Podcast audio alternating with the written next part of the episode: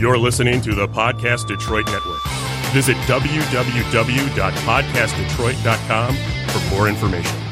Hey, everybody, it's Monday night. Time for American Whiner on podcastdetroit.com. How's everybody doing? Very rainy day today, but it actually feels like fall, which is oh so nice. Um, joining me in studio today is uh, Amy Petty, all the way down from Saginaw today. Amy, how you doing? I'm great. How are you doing? Uh, I'm I'm doing just fine. Uh, so I saw you yesterday in Ann Arbor at uh, a venue uh, that I'd never heard of or been to before. It's a speaker shop.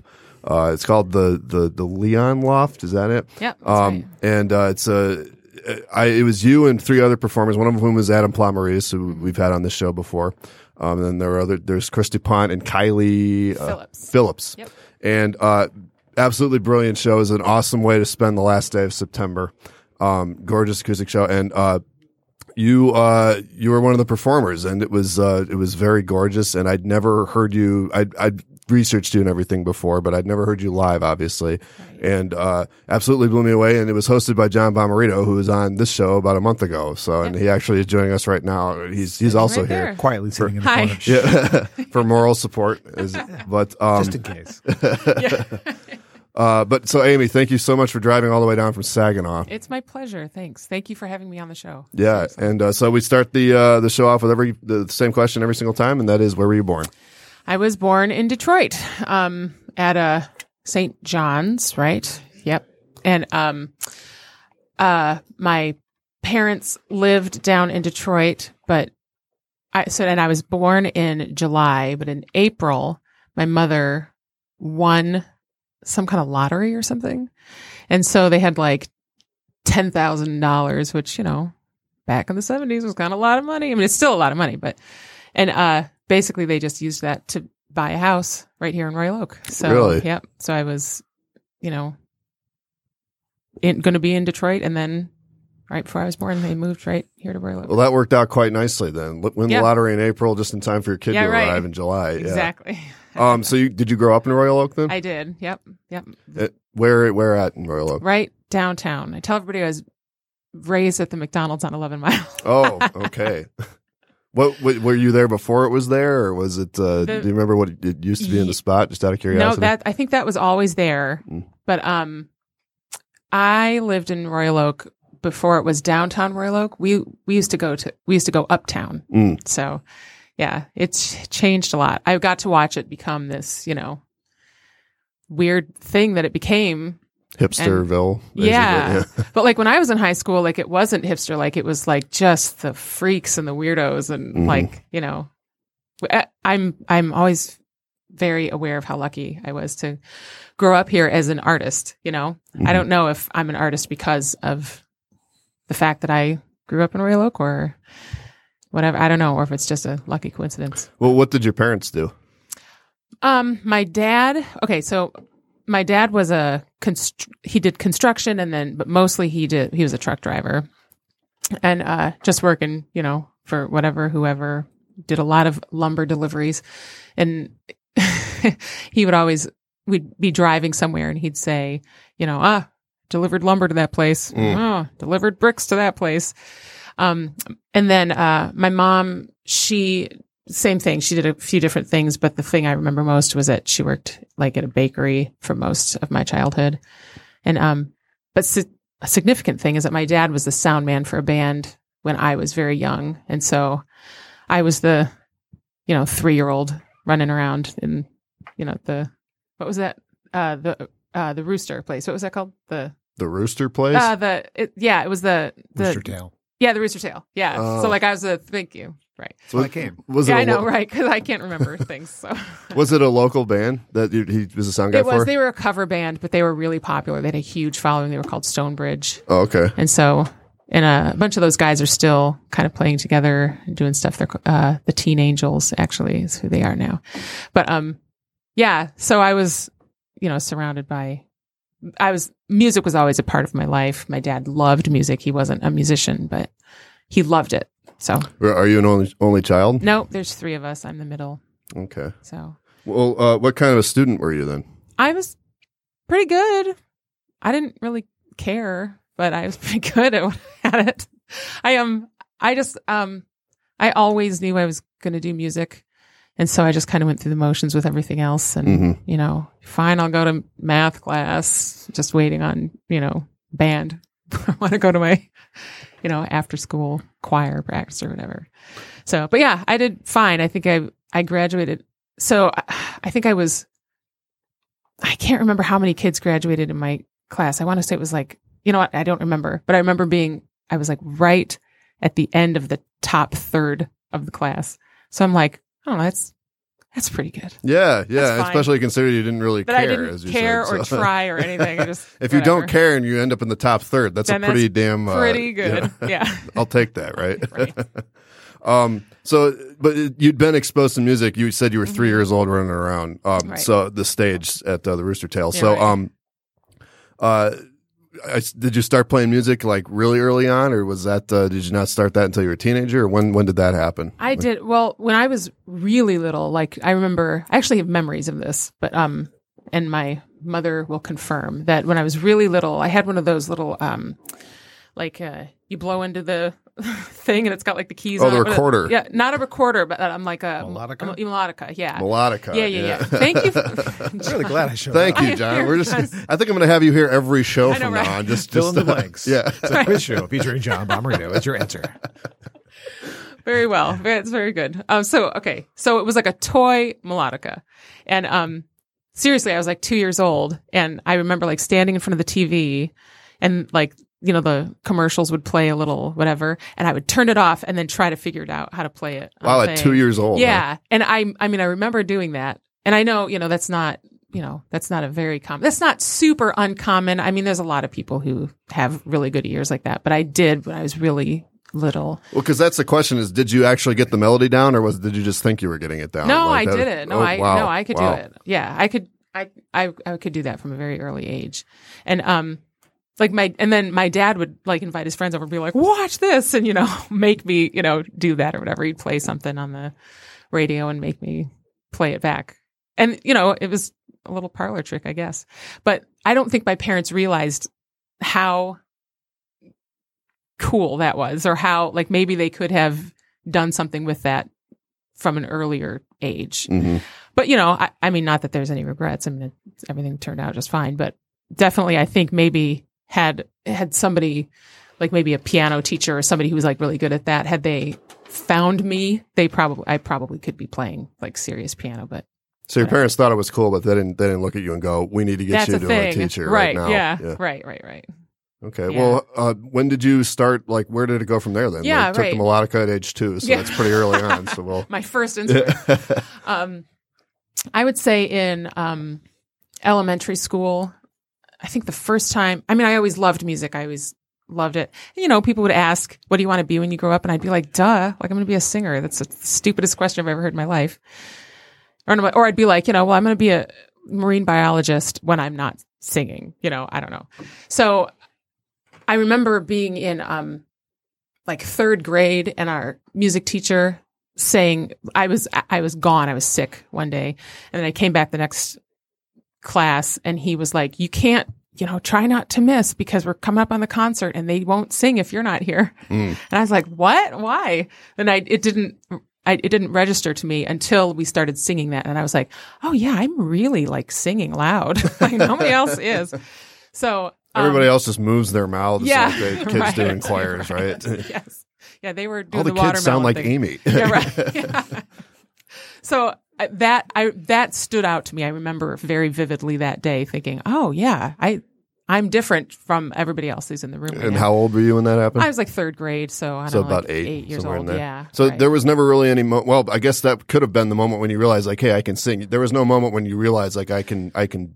I, you've always just I've, done it, but I've always had done it. It was that moment. That was my first like validation from somebody else who was like, "That's something right there." Mhm. And then, um, uh, when I was in uh, middle school, I had a band teacher who this would not fly nowadays. I just want you to know. But he would come to my house, pick me up at like six thirty in the morning, take me up to the school, just me and him, Mm. and he would give me music theory lessons. And for nothing, and he didn't. Nobody asked him to that to do that. He just said she needs to have this.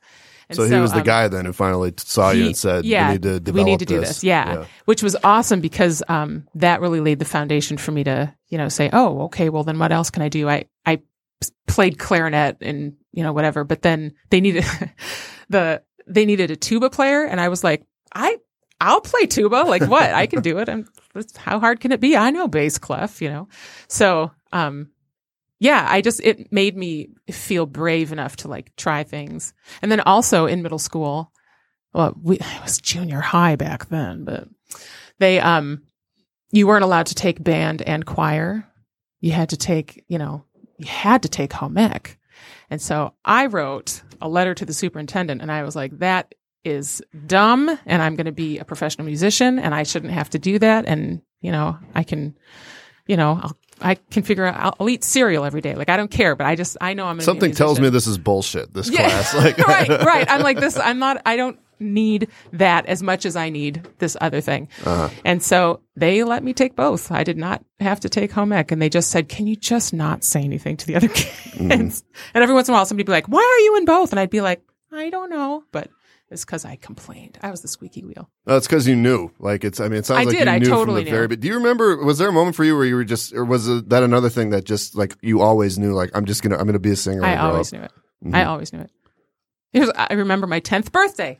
I was at Chuck E. Cheese. Mm. Yeah, I was. And uh, the like Chuck E. Cheese character guy, he's like, he's asking, he's like, so, you know, what are you going to be when you grow up? And I said, well, I'm going to be a singer. And he goes, prove it. And so I sang happy birthday to myself at Chuck E. Cheese. And he was like, oh, okay.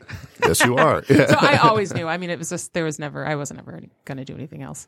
So when did you start playing guitar though? Then Um, not until I want to say like the summer after high school. A friend of mine went away for the summer to um to a drum and bugle corps, and um she left me her car and her guitar Mm. for the whole summer. God, she was a really good friend. what a good friend. I know. yeah. So I just spent the whole summer playing guitar and driving around, and it was great. And I just, you know, I've figured out very easily that you could fake guitar, and there's no, I mean, there's, I'm sure there's a right way to play guitar, but you can just kind of do whatever you want Right. with it and write songs. Like I just kind of figured it all out in that summer.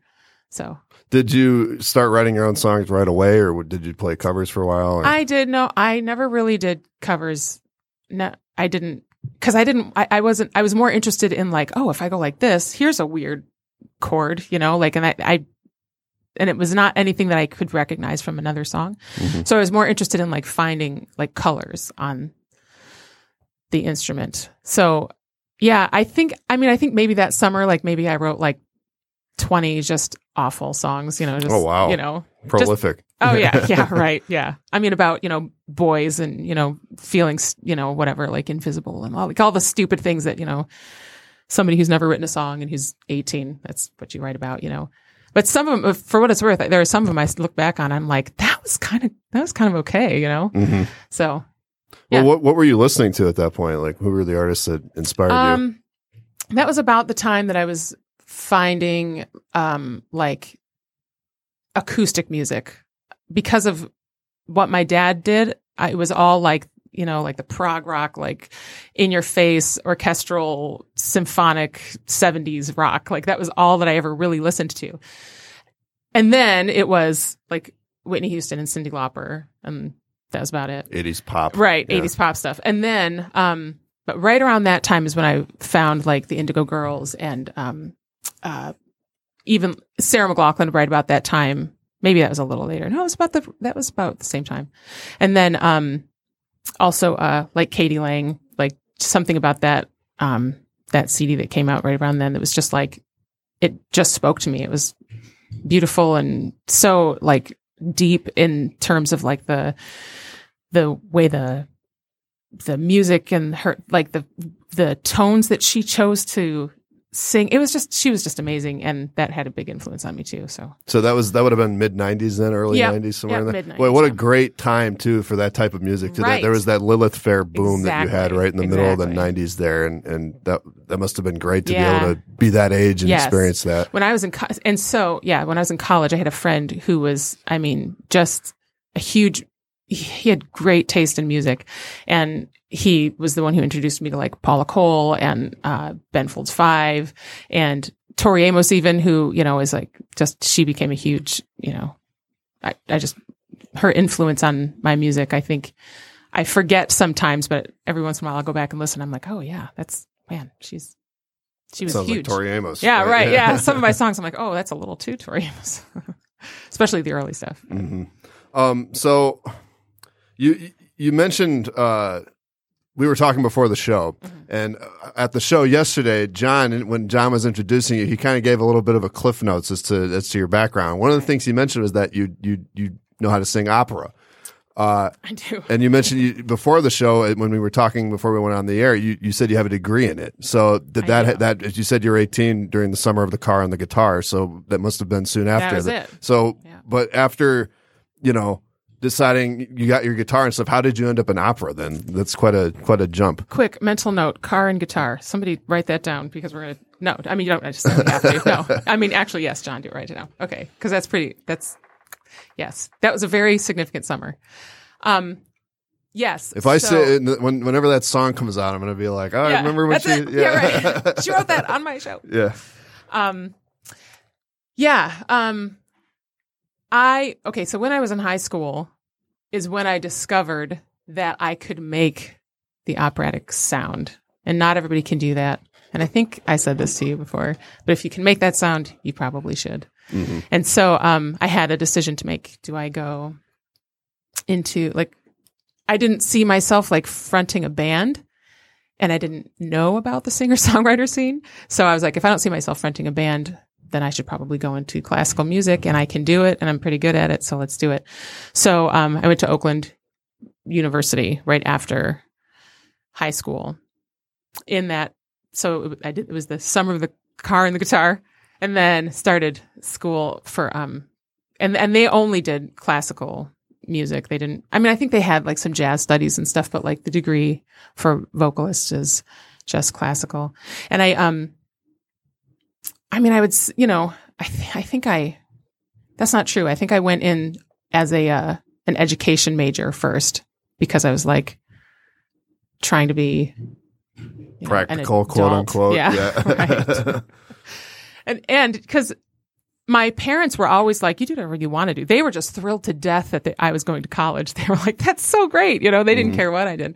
But, um, but, uh, yeah, I- I, think I just felt like I had to be like smart about it. And then when I was there, I was like, I don't, Why am I doing this? yeah, why am I doing this? I just, I'm, I can, I know that I can do something with this and I probably should. So, so yeah, so I focused mainly on opera and classical works and it was, I was pretty good at it. Did you ever like? I mean, was there ever, ever any interest in doing that professionally? Did you? Did, did Yep. it take you? That was the plan. I was going to do that. And I got, um, after college, I was accepted to, um, the Academy of Vocal Arts. It's a really small, really, really small school in Philadelphia.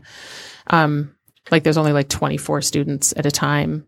And I think the year that I was accepted, I, I, I don't know how many people auditioned. I mean, hundreds of people from all over the country auditioned. And I was one of six that was accepted. oh wow. Yeah, and so it was um it was pretty cool. I mean, it was a it was a very neat program, except that I just didn't fit in. And I remember thinking, um, how I would like look around the room, and I'm like, these people would like. Like if somebody insulted opera, like people would like throw a punch for it. And I'm like, I'm just like, I don't care. I just don't care. I, I, I like it. And they were like dedicating their whole lives to learning about like learning this stuff and learning about these dead composers and i'm like i just i just i just didn't care in the same way and it felt like i, I felt like i was putting on and i felt like i was it almost felt like i was it was like sacrilegious on some level mm-hmm. for Because they, them they were so passionate about Yeah. it, and you're like, this is. I, I just don't feel the same way. exactly But you did. You did feel that way about the Lilith Fair stuff and the and the music you, Yes, you grew up totally. listening to. Right, yes. So that must have been kind of a, a little bit of an epiphany for you. It like, was it totally was and i was and and really it, it was there was just one day i woke up and i was like i'm not going to school today like i'm not going like that's it and i just kind of made that decision like right right there and um honestly there were a lot of people who were very disappointed because i really did have a bright future in opera. And uh, the there were, I'll tell you this, um, when the year that I was accepted, there was another girl. Her name is Othalie Graham, and we both had very similar voice types. We were very, you know, kind of on the same path. And today she is like singing everywhere, and she's like singing at the Met, and she's going, she's being invited, and like doing all of these things, and she's she now granted that's exactly what she's supposed to be doing. Exactly exactly what she's supposed to be doing. But um and so i know that i could have that had i stayed on that path i probably could have be doing whatever but um i like zero regrets like that was not at all where i was supposed to be and i'm very very aware of that so That's crazy. that You can remember that morning where you, you got up and Oh you said, gosh. "I'm not doing this anymore." Yeah. How old Yeah. were you when that happened? um tw- uh, let me see 23 like 23 yeah So, that, would you say that that was kind of when your your current music career began then, or was no, that? because I still didn't know. I Mhm. just knew I was like, this isn't it. I know that there's something else, but this isn't it. Okay. And so I, I, yeah, there was a maybe like a two year, uh, maybe more than, yeah, no, it was like two or three years where I was just like, I don't know what I'm doing. I don't know, and I could take a break from it, and we'll see. And I feel like I, maybe I needed that. Like if if music calls me back, then you know, Then you know set it's for you. something free, and if it comes back to you, whatever that is, Exactly. you know, so you didn't do music at all in that from Not really. 23 to 26 Nope. then. No, that's I was preschool teacher for Ah. most of that time. Ah. Yeah. So I'm sure there's plenty of stories to tell from that, but well, that's another Yes. podcast. Yeah, so. right. Yeah. most of it involves children saying rude things. yeah. um. So what happened to bring you back into it then? I woke up one day. This is a lot about me waking up and having epiphanies, but I woke up one day and I was like, I am going to an open mic. I'm doing that today. And I don't know why I hadn't thought about doing that in years. I hadn't I hadn't done it in years. It had like maybe the last one it was when I was like 19. And so I just I just decided I'm I'm doing that. And then I was like, well, what are you going to play? And I was like, you're going to write a song today. And so I wrote a song that day and then took it to an open mic. And um I was in New Hampshire at this point in my life. And um there was this great so it was okay, so it's this open mic and they had a like a featured artist and the band that was playing they were called We're About Nine. And um they were they're just this these they're funny and they were so nice and they'd been around the block and they'd been doing it for a long time.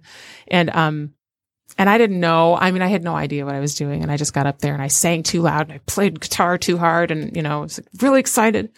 And um, they came up to me afterwards and they said, you know, we do a lot of these open mic feature things, and they said they said we really enjoyed that song. You know, it was really good. You know, how often do you do this? And I was like, it's my first time. it's my first. I've never done this before. And they um they kind of like befriended me a little bit, like not really like, you know, like come around me and, you know, hey, let's do all this stuff together. But they just were like really kind and really supportive. And they said, you, sh- you really need to keep doing this. And then I told them that I wrote the song that day and they're like, shut up. They're like mad. so, so that was really good. That was another one of those like, oh, I could, I think I could probably do this, you know?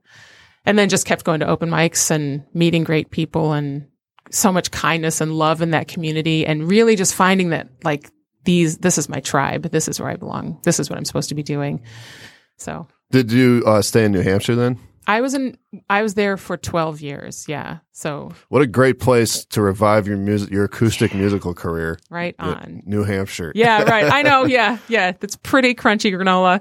And but and then also very close to um to boston Mhm. not too far from new york. And then vermont is right there which is like the best. And um and then we're very close to maine. So portland maine was a great place too. So i had all these great places that i could go all the time you know it's great So, so what happened then? Did you start trying to tour? Or did you start? You started writing more. You just you dove right in, or I just was writing and I didn't know what to do. I had no idea.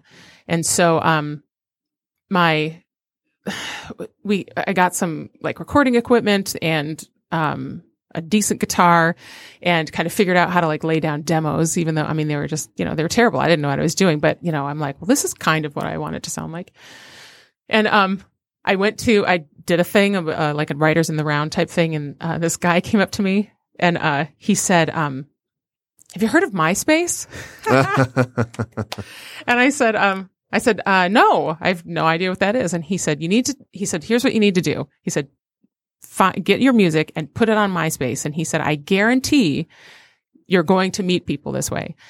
And so that's what I did that night. I went home and like all these terrible demos, I put them all on MySpace. And, um, three months later, some lady contacted me and she was like, I love your music. I come and listen every single day and I just, I love it so much. And, um, she said, I would love for you to, you know, how can I buy your CD? Cause I can't, bu- you know, find it anywhere. And I was like, that's adorable that you think I have a CD and this is terrible, but thank you. I'm very honored and flattered. And I said, if I ever have a CD, I'll let you know. And she said, okay. Two weeks later, she writes back, I just love you. And I'm so sorry. I'm so sorry to bother you, but I love it so much. Is there any way I can get these songs? And I said, well, sure. I can send you a CD of terrible demos if that's what you want. And she said, that's exactly what I want. She said, and by the way, my friend and partner in crime were th- starting a record label and we would really like to talk to you about that. And I was like, well, crap. Okay. so, um, that kind of, I mean, maybe like six months of just kind of talking to them over the phone and getting to know them. And, um, so I'm in New Hampshire and they were in St. Louis, Missouri. And then one day I found myself in my car, like halfway between New Hampshire and driving to St. Louis, Missouri. And I'm like, oh my God, I'm driving across country to meet people that I just met online. That's probably terrible and I'm going to get murdered. I'm certain that's going to happen. But it didn't happen. They, you know, were the greatest people in the world. So, um, some of my very best friends on the planet to this day. And so I was signed to that with them in 2006, I think. Maybe 2007. uh, No, 2006. It was 2006. And then, um, up until just this year, actually. So I've been with them the whole time and they really helped. A decade then, or Yeah. 12 years. Yeah. A long time. Uh, and, and then that was your first album then, which was 2008, Mystery Keeps You. That's right. That's where you, that's where you recorded that, Yep, huh? yep. So how did you end up back in Michigan then? Um, there was a lot of oh, uh, so much stuff. Um, mostly my husband's jobs moved us around. So um, we went from New Hampshire to um to Nashville, and we were only in Nashville for like ten months. I think I don't even think it was that long. I think it was like nine months, and um. The job that we went there, f- that he went there for, like lost its funding. So we, What, what does he do? he does, he's a, like a church music guy. Oh, okay. And so, yeah, but he went down there to teach at a university and they were starting like a new thing and then it lost its funding. And so, or it was losing its, they kept threatening that it was going to lose its funding. And we were just like, okay, that's all right. It's too hot here anyway. Let's go. so, so yeah. And then after, so then when we were, it was like, what do we do next? So that's when we were like, let's just go, let's see what's in Michigan. And then he found a job in Michigan. So And was that in Saginaw then? that was not in Saginaw because we've moved 400 times. Um, no, that was in uh, Northville, and then we went from Northville to Saginaw. So Oh, okay. And that's where you're at now, huh? yes, So when did you meet him then? I'll, I'll oh, At just Oakland. round the subject. Oh, you met him. Oh, Yep, you've known him at since college. Yeah, oh, wow. Yeah, yeah. Okay. yeah. So All right. Yeah, it's a um, well, so let's go back to uh, your first album then, because tell us about the rec- the process of recording that. You'd met these. What was the name of the label? Red Pill Entertainment. Red Pill Entertainment. Mm-hmm. Okay. Uh, so you'd met these these people, and they'd invited you down. They really wanted you, and and so what happened when you got to St. Louis then? Um, well, I discovered that they were very cool people, so that was nice, and um, and also that they really were just starting out. They didn't, they'd never done this before, you know, and they were like, we don't, we don't know. We just, we want to see what happens. And um, but Jacob, my producer, he um, he just he was very good at producing at, at engineering. He's just very good at that, and um, and then Lauren just loved music. She just loved it and she loved musicians. And so the two of them together just, you know, really were, you know, they just formed this thing where, you know, they could gather us together and, you know, help us out and make this great music. And I had never really been in a recording studio before, maybe one other time for like 15 minutes. Like it was nothing. And so, um, it felt very natural but then also I was a nervous wreck because I just kept thinking, I'm like, it can't be not that it was easy, but I was like, it can't come this naturally. So I kept trying to like make it be something that it didn't need to be. That's crazy though that you went like that long because you would have been in, you know, I mean, you'd been at it for, you know, Yeah. five, six years at that point, and plus being around music your whole life. Yeah, and you'd still never been in a recording Yeah, studio before. never. Did they have their own studio or did they, They rent do. one? Yep. They did. Yep. Ah. Yep. They did. They still do. Yeah. So it's that's actually I think they were renting space at first, but now they have their own awesome building, and so they the record label is no more, but the stu the you know uh, Red Pill Studios still is a thing. So it's a great place. Um, so what what happened after Mystery Keeps You then? Because I know you released another album in, in 2010 called House of Doors, and then you did a Christmas album the year after that. Yep. Um, so that's pretty prolific couple of years there. Right. Were you touring at all during that point? I or- was. I was just wherever, like wherever anybody wanted me to go, I was going there. So, um, So you were doing it then. That was where it, it really took off. Yeah, yeah, yeah. I would say between 2007 and, well, really in like between 2007 2014, I was on the road a lot. So, um, especially like 2009 to 2012, I was like, there would be like months of the year I would be on the road, which, you know, is not that impressive for a touring musician. But it was for me, you know, because I was, you know, I I just never could do anything like that. John knows I am directionally challenged, and I made my way all across the country, doing all kinds of things, you know, by myself in my car, you know, and I loved it. And I'd get home and I'd be mad at everybody because I had to be home, you know. And so I loved being on. I loved being on the road. So And yeah. you played with quite a few people too. Uh, yeah, talk about that a little yeah. bit. Yeah. So I met, um, I think this was in 2010, 2011. I met a guy named Tim Janis, and he is a um, classical crossover contemporary uh, composer type guy. And um, he uh, he has big dreams all the time, and he loves um, the female voice. He loves uh, like Celtic sensibilities in music. And so I also play penny whistle. And so, um, and then also another thing I do is I, um, I can like do chart writing and orchestrating and, uh, like transcribing. So he, So you can actually read music then too. oh yeah, yeah. Oh yeah, wow. yeah. Well, I guess if you studied it, Yeah, I then, studied that it. Yeah. yeah. But then like um yeah, so when we met, he just he knew me as a singer. So he said, you know, hey, would you you know, can I if I send you something to demo, could you? And so um I demoed it vocally and then he um he had a fake penny whistle sound on there and I said, "Can you send it to me without the penny whistle?" And then I laid down the real penny whistle sound and he's like, "Oh my god, I didn't know you played that." so um, then I started going on the road with him and then he found out that I could do transcribing. So he would send me the music that he wrote and then I would write it out for the orchestras and the choirs and all that stuff. And so we kind of became like a team for several years there where I was just doing a lot of stuff with him. And so really that's why after like 2011, I, I was focused on all of that for a very long time.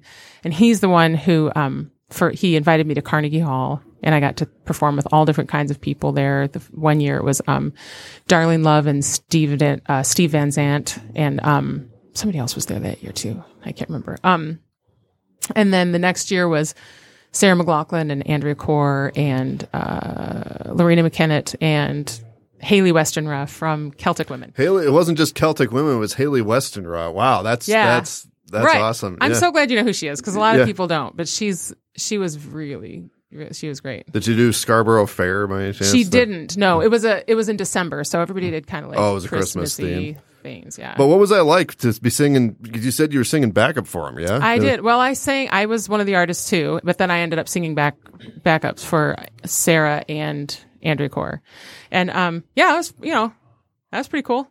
Did, That I was not the mean, coolest thing. You know, performing in a venue like that, you know, Yeah. was that kind of you? were You had to have just you're looking at the mic and then you look up and you're like, wow, you know, Yeah. this is that must have been intimidating. you It it is the it's um you're very aware. I said this yesterday at the show.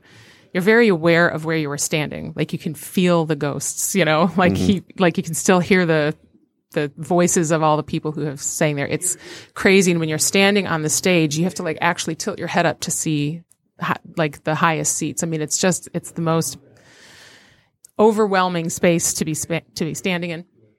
but then like then people just start playing music and then you just do what you've always been doing like it's Right. it's not like there's nothing special happening like just because you're standing there doesn't mean you're all of a sudden making like the best music on the planet so um, i was very very aware of that.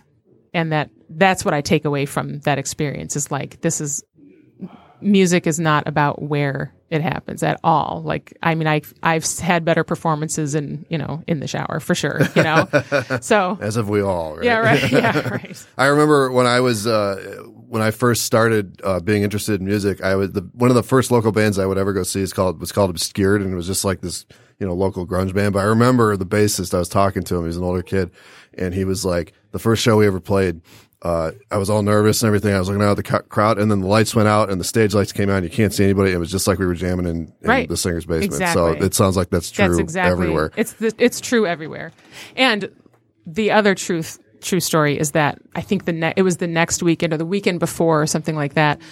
I announced the winner of the pigeon race at the local like town fair. So I'm like, you know what? Just you know, The pigeon race. yeah, they had a freaking pigeon race, but I got to announce the winner and then do my set. You know what I'm saying? So it's like, it's like, it, it's, it was a very significant thing that happened singing Carnegie Hall. It's very significant, but also, you know, Then you went on to the next. and then thing, you go on to the next Yeah. thing, which is, you know, pigeon races. Like it's whatever. I didn't even know that was a thing. Yeah. so- I didn't either. And I have not seen it since. yeah they weren't. Have you seen that video recently of the pigeon going down the stairs instead of flying? It was a No. recent recent viral video. Fabulous, I, th- that's what I thought when you said pigeon race was just a bunch of pigeons racing each other down the Who, stairs. so. who makes it to the subway first? yeah, yeah, Yeah. Yeah. Um. So, uh, what happened after that thing? Carnegie Hall. You said that was about 2014, 2013, somewhere. Yeah, yep, yep. Yeah, those years in there. Um so then um we uh then we came back to Michigan and after being in just not being here too long, that's when I found out I was going to have a baby.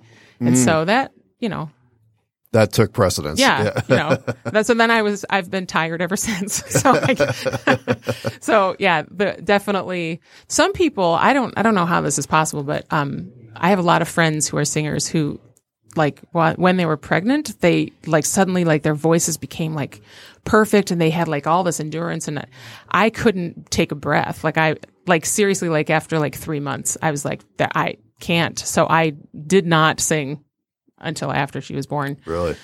Yeah, I couldn't. I just could not take a breath at all. Well, So- your your daughter must be getting to the point where she's at that age that you were when you were running around the stage with the rooster tail. Then, Yes, so is she exactly showing age. any? Is she, do- does she have a No. melodica yet? no, Um, she does actually, but she hates it. Oh, oh. Yeah, no, she's um, she's going to be an accountant or something. I'm positive. she's, not, I have, yeah, I'm not going to. We're not going to have anything in common. That's not true. She's she's totally awesome. She just she does not love music or loud voices or um, dark rooms with lots of lights. So concerts are bad. That's a triple whammy right there. Yeah, yeah. So when I tell her, I just say, I say, Mama's got to go to work tonight. And she's like, bye. Just get, like, get out.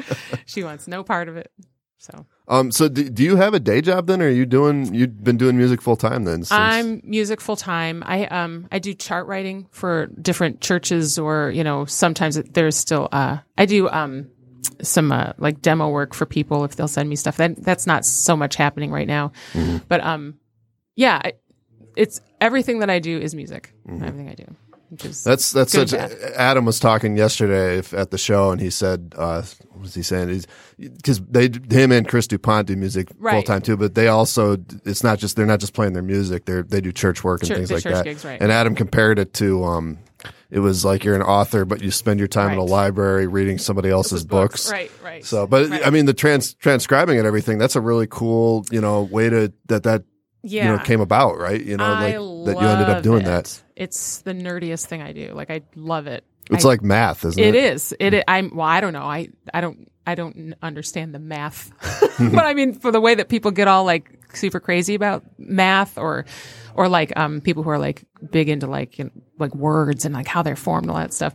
That's how I am with music. Like listening. Okay, what are we going to write down first? Well, let's write down the oboe 1st Write out the oboe. Mm-hmm. Is, is there anything you're working on right now that you can talk about? Um, not right. Um, let's see.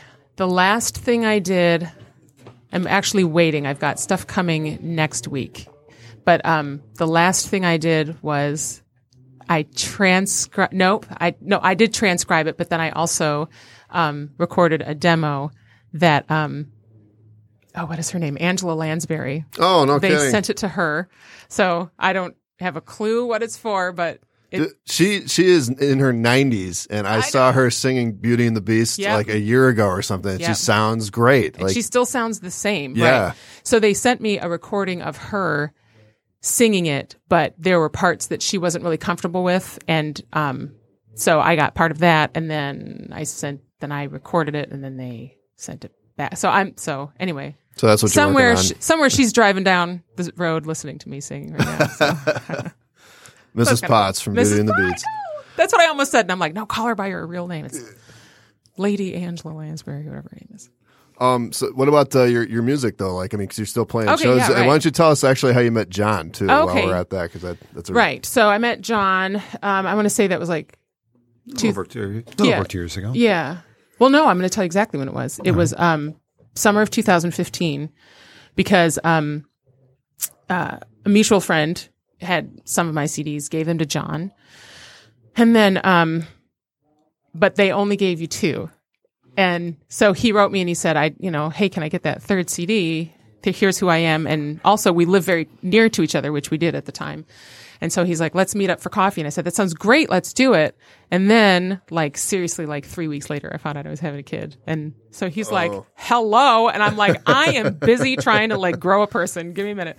So, um, uh, Did you know who he was though? From no, I had no, I had no idea because we had just moved back. Like, Oh, okay. like it, I hadn't been in town long, so and I didn't, I just didn't know anything. And then, um, so I don't know. I was quite pregnant when we met. I think so. I think I was. Yeah. and then, um, yeah. So that happened, and so Yeah. you, you went through the pregnancy because you said you weren't Yeah. singing And then I didn't all. do anything. I didn't do mm-hmm. anything for a long time, but now I'm trying to We stayed remember in like, touch, but yeah. just eventually, I you had another show booked at Trinity House or That's something, and I what it was. and I thought, okay, this is a good time to finally get you in. I've been trying to get you to come in, and I've been trying to get you to come to the Ark with me to go to a show because Yep. you said you've never been there. I was so surprised by that, so I was just trying to help her. I liked what I heard and wanted to help, you know, Yeah. advance And stuck what was with going it. on. It and so Yeah. So that was kind of cool. And then, and so really the first, still, I mean, the first time that I'd been to the Ark was just this, I think This it was year. January or February or something like that. Oh no kidding. Abigail Stoker, yeah. right? Yeah. Abigail and Olivia. Yeah. So, um, yeah. And then like just, you know, I mean, even the first time we met, we were both kind of like, oh, you're kind of cool, you know? And so, um, fast Then- friends. You've ever had that where you just yeah. kind Oh, yeah, like, definitely. immediately connect with somebody. Right. Yeah. And so, um, just like in the last several months, we just were like, I, I don't, I don't even know how it came up, but I was, I think I just was like, I need somebody to do some booking for me. And he was like, oh, if I did it, blah, blah, blah. And I was like, ha, ha, ha. okay, are you serious? You should be my manager. yeah. And I think said. I said, you should be my manager. And I was kind of joking, but also like, you know, hmm, Poking- Maybe- Been at this Yeah, three right. years now. Yeah, Right. Yeah. and so he kind of just was like, I don't know how to do that, but let's see what happens. And so, So that's here we are. So here we are. So and I'm pretending to be her manager. yeah, really yeah, you're right. We're yeah, having fun but with it. We're actually doing things that I didn't know we could do. Or just, Yeah. I'm, I'm opening doors. People are responding, and you're getting more bookings. You're getting more attention, and that's exactly what I wanted. And then, like, even just as, yeah, right. Like, as simple as, I mean, I know the people at 20 Front Street and I love them and they love me. But, like, what's my problem? Like, I get like a, like a pit in my stomach. I'm like, I can't ask them f- to book me for a gig, even though that's what they do. Like, I don't know why, but he just has no, like, like no fear. Like, that doesn't exist for you at all. You just kind of, What's the harm? Right. You're just asking. right? Well, and you like know pretty much everyone, you know, in, in Yeah, that area exactly. too. I know I know So a lot that of helps. people. Yeah, I Yeah. just I, I if I'm passionate about something, I want people to know about it. Right. Mm-hmm. And if I can do something to make a difference in that person's world, that means a lot to me. Yeah. That's that's something that makes my heart feel good. So Mm-hmm. I'm very lucky to be on the receiving end of that. You know, I'm, happy to be there. Yeah. Yeah. I love it. And so, and then also, so work like well you- together. We do. We work well together. And then, yeah. And I, I work well with a team in general. So when I found out my record label was going to be no more, um, I was terrified. It was very, it, f- it felt like definitely, okay, it's maybe it is page turn time anyway, but I was scared to death. I didn't know how to do it. And so, you know, I this makes it so much easier having Right. John you know, just kind of walk alongside me. Right And- place, right time. Yeah, totally. kind of consulting and giving ideas, and she likes my ideas. yeah, I do. Not everybody likes my ideas. Alex, if you can believe that, I know it's hard to believe, but she actually likes most of them. She hasn't said no to anything. I've I have not really. No, no, I can't think of anything. And I mean, just even just like um sending him like my songs, like a, my demos. You know, I'm I'm like I don't know, I, I don't know, I'm I, I don't know how to choose it. I don't know what to do, and you just had really good insight in into them, and it's just because you're a 30, music 30 some years of industry Right. experience in one form Right. Mm-hmm. or another retail wholesale radio it's all been I've, I've listened to a lot of music Yeah. And i kind of know what happens Yeah, i mean i've never really done this before in this capacity but it's it feels very natural to work with you and Yeah. make this happen So Perfect background for it. it is Right. and it's something I, I mean i want to do something i love what i do on radio but eventually there's going to have to be another step in my career i'm going to take that next okay i've, I've done these three things what's the third what's the fifth one what's the Right. sixth one you know i got to get there so this might be the the yeah, fourth maybe one. That's it. You know, and I want to do what I, you know, and that's another thing too. Like we're still in this place of like I, I don't even what are my goals. I swear I don't know. Right now, it's like this is super cool. Our you know the the manager artist relationship i i never thought i would have something like that so i'm very grateful for it and then um part of me was like i don't know you know you have a baby like i i don't know everything everything's like is different now so i didn't even know if i was going to make a new album i didn't know if if i would even want to and so now i'm like i i know for sure like that's something i definitely want to do and um john has helped me to like take those steps. He's like, just go record. What are you doing? Like, refocus. Go- yeah. That's probably the best way to put it. yeah, yeah. You lost your focus. I mean, I not, not that a baby is a bad thing to lose No, your focus no. about. It's just that it, And, dera- and it you derails you, a should. little bit. Yeah, right. And I mean, you know, and sh- like it needed to be all about her for a while, but it's like you- you're right. Like it's everything's out of focus when you're trying to get back into something, Mm-hmm. and so you really, you know, that it just it's been really helpful to have somebody to, you know, So there is it. more new music coming then. Yes, there is. I've got two recorded so far. I'm recording um at a Reed Recording Company with Andy Reed up in Bay City, and he's fantastic and just the nicest stinking guy in the world. And um, real, I mean, just a really fantastic human being. And you know, I haven't been up in Saginaw all that long, but um, I did not expect there to be a music scene there, but there is. I didn't, I didn't know, and they're great. They're super nice, and everybody's really supportive of each other. And um, I'm feeling very lucky to have found Andy as well because he seems to get like this weird, you know, dark, moody thing that I'm trying to get going. And I don't have to like spell that out for him, you know, and we've been kind of completing each other's sentences type of thing in, in the studio. So yeah, I'm enjoying that. I've got a bunch of more songs we're going to be recording over the next, Do you have like a tentative, you know, when should we look for the music Uh, type?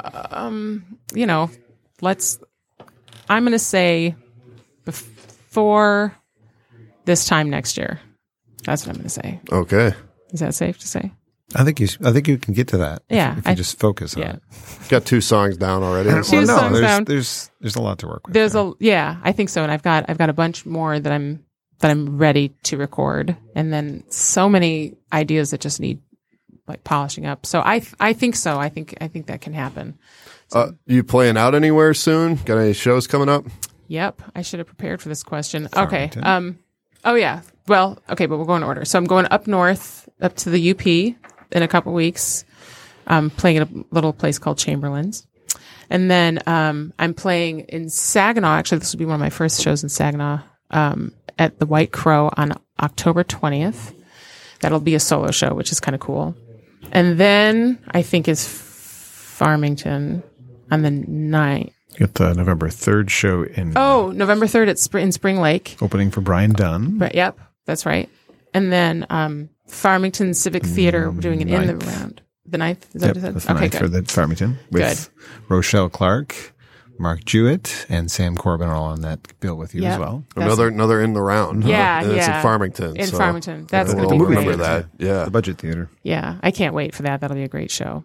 And then um, the next day, I'm opening for the Zindles at Trinity House. Erin Zindle from the Ragbirds. TJ, Yeah. her brother. Oh, wow. project, yes. Yeah, Awesome. I'm super excited about that. Yeah, because I mean, they just they've got so much going on. I just want to be part of that. That's yeah. a door I opened. That- Yes, you did. I wanted to try and get you know that uh, Erin does that uh, Ebert and Friends Christmas show, right? Yeah, yeah, I remember that. So yeah. she puts it, together in advance quite a bit, and I knew that it was probably early enough I could maybe introduce the idea of getting Amy into that because that would open up Ah, some there more doors for her. And she loved what she heard, but she'd already put all of her feelers out for, do you want to do that? Do you want to do it? So she had just kind of waiting to see if everybody committed that she had asked. And so they need a penny whistle player. next year. so next can do- I think year, we can do this next I'm year. But this year, that's not. I mean, not if they going to invite happen. me, right? Not this year, but but this is cool. So I get to you know spend some time with her. yeah, nudge the Trinity door open. Yeah, yeah, yeah. So yeah, and then I've got a bunch of other things coming up too. I mean, So busy. You're busy. yeah, Yeah. yeah. Couple out of state things, too. A couple out of yep. I'll be heading to uh yeah to New York and yeah, it's good. It's all good stuff. I'm I'm it's I'm I was not prepared. Not not that I was I wasn't planning for this. Like six months ago, I did not anticipate that this is what my calendar would look like at all, and I'm just I love it. Love it so much. Yeah, it went away and it came back again. You had Yeah. another three year hiatus. Yeah. So right. there you go. Yeah. I needed it. I needed to have that, and I am I and I love where it's going. Who Uh, knows? my my my last question I wanted to ask you: What are you listening to right now? That's a hilarious question because um, John just keeps giving me so much music. he just Trying to keeps on. her to stuff that Oh she may not have heard. Well, the Yeah. Nutcracker, you listen to that a lot. I am 'cause of- listening to so much Nutcracker. My my daughter is obsessed with the Nutcracker, like the ballet. Perfect timing because I got that Disney movie coming out. in right. couple I know, months. right? I know. Yeah, she's gonna. She's. I haven't even mentioned. She's it going to be her. wearing She's the dresses all winter Oh, yes, and all is. all that. Lordy, yeah. That's not what you're listening but to. that's on not what I'm listening to. on yeah. Um. I j- on the way here, I was listening to the record company, full blast. Um. I just. Oh my gosh, I can't even. I couldn't even begin to tell you. Um. There's a lot on there. There's a lot. Yeah. He gave me a um flash drive with just an obscene amount of music on it. That's yeah. And so I mean, just I'm just whatever's coming up. Um. Uh. The la um. The Rose Cousins album, I listened to that um, a couple days ago, just front to back. Just and it's it's gorgeous. It's beautiful. Or um, yeah, just so much music. There's so much music. I almost I can't even talk about it. There's so much. Yeah, if somebody hands you a flash drive of anything, Yeah. it's going to be kind of you know you're going to have to sort through it, right? Yeah, I mean it's so much music. I, I was going to say I've been on John's uh, email list for the concert list that he that he that he has, and he's already sent me like two or three updated versions of it. And I was and so, but thank So you because now I'm going to a perfect circle and a bunch Oh, of other stuff. So I've Good. I've Glad already used that. So That's good, so good. I'll send it to you again. Yeah. Just keep reminding me. I will. I will. Um. So. Uh, yeah, we're we're right on time here, so Hey. that's uh, that's that's going to be it. But uh, thank you both of you for coming in again. Uh, John, thanks for coming in again, Sure. and thank Amy, thanks for coming down Thank for the first you. time. It's been my great. pleasure, and thanks for coming to the show last night. That was really is- I'm Really really, glad I did. That Good. was I, I need to do that type of that type of intimate venue and that Yeah. type of music is just I was I, this is what happens. You just said earlier. You're like I can't when you talk about something before the show. You're like we talk about this on the air before the show? But uh, that type of intimate venue is just it's it's a that type of music can make any space almost sacred. You know, Yeah. it really is a It's a different kind of a connection when you're in that kind of a room. Yeah. The music feels different. yeah. it really It's- just goes right into you. it's good for your soul for sure. Really is. Definitely. So I'm really glad I, I did that, and uh, I will I'll I'll look for you in Farmington then too. Please do. So, Oh, you'll love it. It's gonna be a great show. cool. Well, um, th- uh, everybody, thanks for listening. Uh, this has been American Whiner on podcastdetroit.com. Actually, I have an announcement. This is the last Monday show I'm ever going to do. I'm switching over to Wednesdays starting next week. So from now on, American Whiner will air only on Wednesdays, same time, uh, 7 to 8 p.m. Uh, and uh, I will see everybody then. So thanks for listening. This has been American Whiner on Podcast Detroit.